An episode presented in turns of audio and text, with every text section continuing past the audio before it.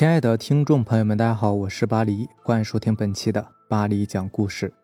咱们今天晚上要分享的这篇故事呢，名字叫做《镇压一切牛鬼蛇神》。我们村呢叫做田家庄村，村里面有一个秦家胡同。顾名思义，村子里面大多数人都姓田，而就这个胡同里的人姓秦。这条胡同呢是通往村外的，而我们家呢刚好就是这个胡同的第一户人家。平时村里面死个人什么的，都是直接埋在村子外面的荒地里。现在那片地基本都已经被荒坟覆盖了，而要去到那片荒地，就必须得经过我们这个胡同，所以就很倒霉啊。从小我就是听着各种敲锣打鼓和唢呐声度日的。听人说，每年过年的时候，死去的人呢都会回村子里面探亲，而我们这个胡同就成了各色人等来往村子和坟地之间的咽喉要道。可能也就是出于这个原因吧，我们这个胡同就变得十分古怪。其古怪之处就在于每年都会死一个人。讲道理，死人是很正常的，但如果死的都是年轻力壮的，那就有点不对了吧？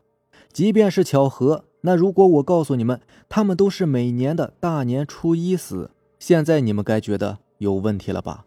没错，每年大年初一必死一人，而且都是年纪轻轻的。于是村里面就开始流传说，那些死去的人回来探亲，因为都要经过秦家胡同嘛，所以就顺便带走一个人。这也导致大年三十的时候，别的地方是其乐融融，就我们那个胡同家门紧闭。但这么死下去也不是个办法呀，总得想个招不是？于是村长就带人开始调查此事。就此类事件呢，压根儿不用考虑，自然而然的就会想到神鬼上面。那么从哪儿着手调查呢？其实有个地方可能是突破口，人人都知道这件事情。我们家呢有一棵老槐树，打我记事起就一直在院子里。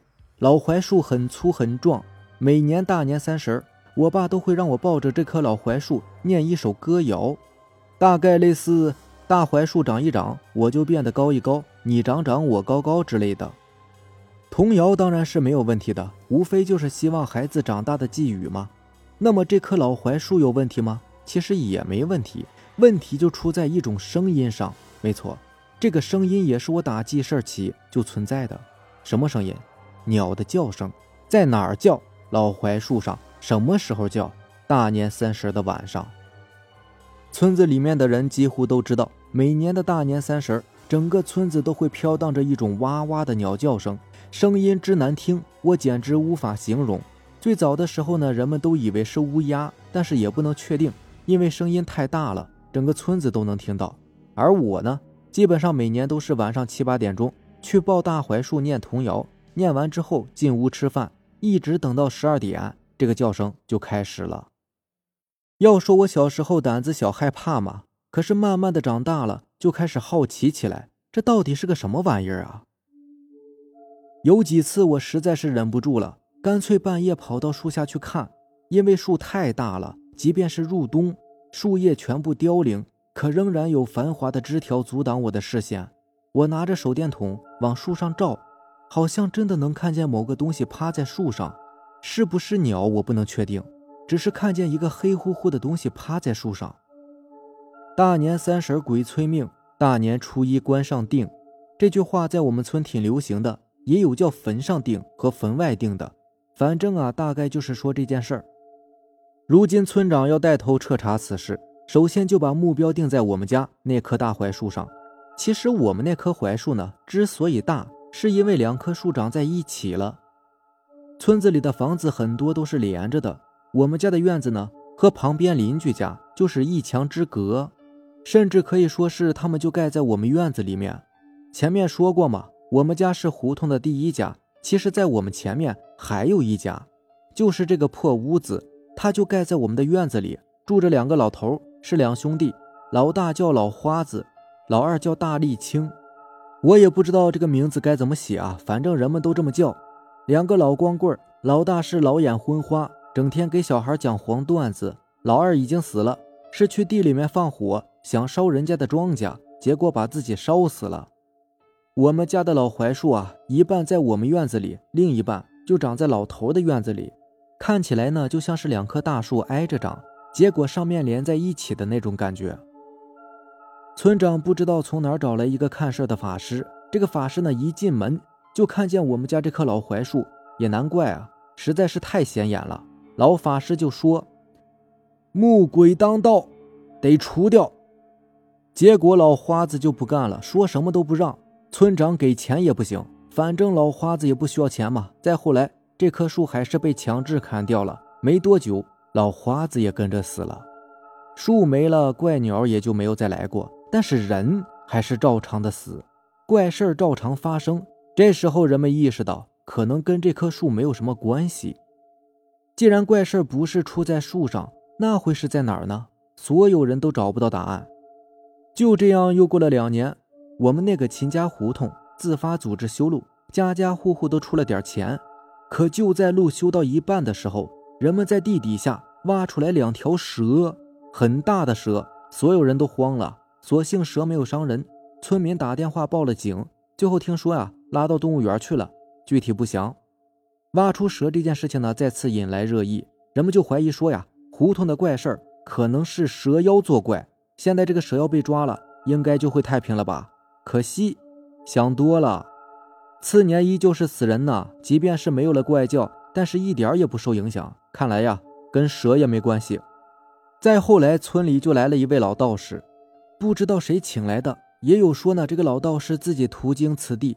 这一次呢，这个怪事儿啊，就让他给破了。而破解怪事的方法异常的简单，简单到人们都觉得不可思议。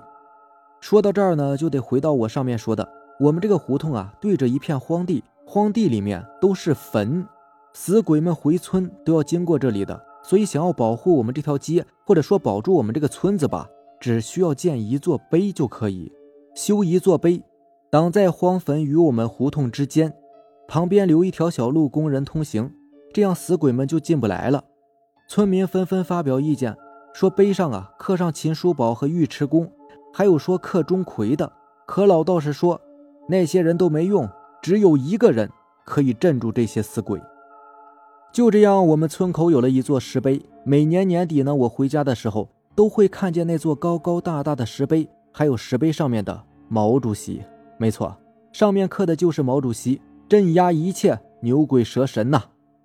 还真别说，从那以后，我们那个胡同就再也没有死过人，起码是没有死过年轻人，一切也都变得正常了。最后再来说一下那个怪叫声，现在看来呢，怪叫声与怪事儿压根儿就没有关系。那么怪叫声是哪来的呢？老花子和大沥青都死后，他们的房子就空了下来。村长说呢，这个房子反正都盖到你们院子里了，现在也没有人住，干脆就直接拆了，然后把地皮卖给我们。没办法，我们也只好花了十万块钱接手，然后就把房子拆了。就在拆房子那段时间，我妈说经常做噩梦，梦见老花子诅咒我们，说我们抢了他的房子，还把那棵老槐树给砍了。梦嘛，我是从来不当真的，也不知道过了多久。大概也就是前两年的事情，一切都已经归于太平，树早就没了。老花子的房子呢，也被我们拆完了，改建成了一个小菜园，似乎一切都没事了。而这个时候，我却做了一个梦，梦到了那栋破房子，还有那棵老槐树，以及趴在树上叫唤的那个东西。这次在梦里，我看见了他，全身焦黑，像是被烧得跟个黑炭一样。没错。就是被烧死的大沥青。小伙伴之间也流传一些说法，说大沥青呢一开始没死，被老花子绑在家里，过年的时候才会放出来待会儿，把它拴在树上。大沥青想跑，所以才会叫唤。第二个说法是大沥青已经死了，老花子把他的骨灰撒在老槐树下。当然，这个说法不靠谱，因为我们那边死人不火化的，所以也没有骨灰。就算是大沥青被烧死，一般的火也不可能把人烧成灰呀。第三个说法就更玄乎了，说老花子跟大力青啊，其实不是两兄弟，俩人是老玻璃，一块过日子的。大力青死后呢，老花子不知道从哪学会了可以复活人的方法，试图想将大力青复活，但是需要依靠那棵老槐树，不过可惜树被砍了，所以也就失败了嘛。这些说法自然都是胡扯啊！大力青肯定是死了，因为在那之后没有人再见过他。如果真活着，不可能一点痕迹都没有啊。其次，老花子也不可能想着复活大沥青，因为这个老色鬼呀，以前给我们讲黄段子的时候提到过大沥青，很开心的说：“那个老东西早嘛该死了，死了挺好。”我可是一点都没看出来他有想要复活他的意思呀。好了，这就是咱们今天晚上要分享的故事了。如果喜欢咱们的节目呢，就点个订阅吧。如果你也有比较精彩的故事想要分享给大家呢，可以关注我的微博“巴黎讲故事”，然后将你的故事分享给我就好了。行，那让咱们下期见，拜拜，晚安。